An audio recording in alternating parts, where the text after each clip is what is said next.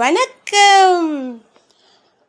இப்போ two days முன்னாடி பார்த்தீங்கன்னா யூடியூப்பில் ஃப்ரெண்டோட ஒரு படம் பார்த்தீங்க காக்கி சட்டை அப்படிங்கிற படம். கமல் சார் நடித்ததில் எஸ்கே அவர்கள் நடித்த படம். அதில் வந்து எப்படியெல்லாம் வந்து மெடிக்கல் ஃபீல்டில் என்னென்ன பண்ணுறாங்க மெடிக்கல் மாஃபியா அப்படின்னு சொல்லலாமா? அந்த மாதிரி ஒரு படம் தான் எடுத்திருக்காங்க. பட் நிஜத்திலையும் இப்படி நடக்கிறது அப்படிங்கிறது தான் ரொம்ப பயங்கரமான பூதாகாரமான விஷயமா இருக்குது ஏன் அப்படின்னு பார்த்தீங்கன்னா என்னோடய ஃப்ரெண்ட் ஒருத்தருக்கு ஆக்சிடெண்ட் ஆச்சு. பட் அவருக்கு கொடுக்கப்பட்ட ராங் ட்ரீட்மெண்ட்னால இப்போ அவரால் கொஞ்சம் கொஞ்சமாக தான் நடக்க முடியுதே தவிர கம்ப்ளீட்டாக நடக்க முடியல. அதனுடைய பின் விளைவுகள் வந்து எப்படியெல்லாம் மாறியிருக்கு அப்படின்னா அவருக்கு வந்து ஹார்ட் காம்ப்ளிகேஷன்ஸ் டெவலப் ஆகிடுச்சு இந்த மாதிரி நிறைய நிறைய so throughout throughout lifetime வந்து மெடிசன் இன்டேக் எடுக்கிற மாதிரி ஆயிடுச்சு. ஸோ என்ன அப்படி உங்களுக்கு அந்த கவனக்குறைவு ஏன் ஏற்படுது? இன்னொன்று சொல்லப்போனால் முக்கியமான ஆப்ரேஷன் பண்ணக்கூடிய தருணங்களில் கூட டாக்டர்ஸ் என்ன பண்ணுறாங்க அப்படின்னா செல்ஃபோன் உபயோகிச்சுட்டு இங்கே ஒரு கவனம் அங்கே ஒரு கவனம். செல்ஃபோனில் என்ன மெசேஜ் வருது? வாட்ஸ்அப்பில் யார் என்ன ஃபார்வர்ட் மெசேஜ் அனுப்புகிறாங்க இதெல்லாம் பார்க்குறதுக்கு நீங்கள் ரூமில் உட்காந்து பார்த்துட்டு கூட நீங்கள் ஆப்ரேஷன் பண்ண வரலாம். இல்லையா? மேஜர் ஆப்ரேஷன் பண்ணும்போது எத்தனையோ கேசஸ் வந்து எதையோ மாற்றிட்டு வச்சிடுறாங்க. இல்லை லெஃப்ட்டுக்கு பதிலாக ரைட்டு பண்ணிடுறாங்க ரைட்டுக்கு பதிலாக லெஃப்ட் பண்ணிடுறாங்க.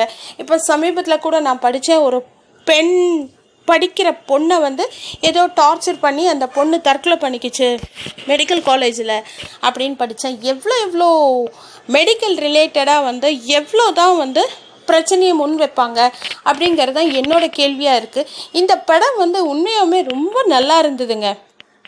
ஆனால் ஓடிச்சான்னு தெரியல. பட் எஸ்கே அவர்கள் மிக மிக அருமையாக நடிச்சிருந்தாரு. ஒரு யதார்த்தமான நடிப்பாக இருந்தது. எல்லாரும் பார்க்கலன்னா பாருங்கள் அருமையாக இருந்தது. அவ்வளோ கஷ்டப்படுறாங்க. ஒரு சாதாரண மக்கள். இன்ஃபேக்ட் அந்த ரமணா படத்தில் பண்ணுவாங்க பார்த்தீங்களா அதே மாதிரி தான் இப்போ ஹாஸ்பிட்டல்ஸ்லலாம் நடக்குதுங்க. உண்மை உண்மை உண்மை. முற்றிலும் உண்மை. முருகராஜ் சார் வந்து ரொம்ப நாள் முன்னாடியே இதை போட்டு உடச்சிட்டாரு. அதுக்கப்புறம் விஜய் அவர்களின் பட படத்தில் கூட இந்த மாதிரி நிறைய நிறைய செய்திகள் வருது. ஆனால் யாருமே அதை கண்டுக்கிறதும் இல்லை.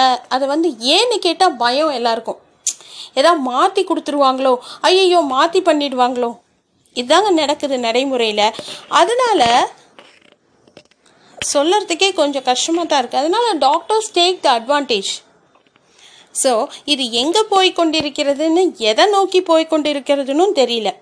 இந்த மாதிரி பண்ணக்கூடிய சிறு சிறு தவறுகள் எவ்வளோ பெரிய விளைவுகளில் கொண்டு போய் விடுதுன்னு உங்களுக்கு தெரியுதா? உங்கள் வீட்டில் யாருக்காவது அப்படி இருக்கா? இல்லை நீங்கள் அந்த மாதிரி ஒரு சர்க்கம்ஸ்டன்ஸ் கம் அக்ராஸ் பண்ணிங்கன்னா உங்களுக்கு எப்படி இருக்கும்? எவ்வளோ டீடியஸாக இருக்கும் எவ்வளோ பெயின்ஃபுல்லாக இருக்கும்? தினம் தினம் எவ்வளோ கஷ்டப்படுறாங்க ஒவ்வொருத்தரும்?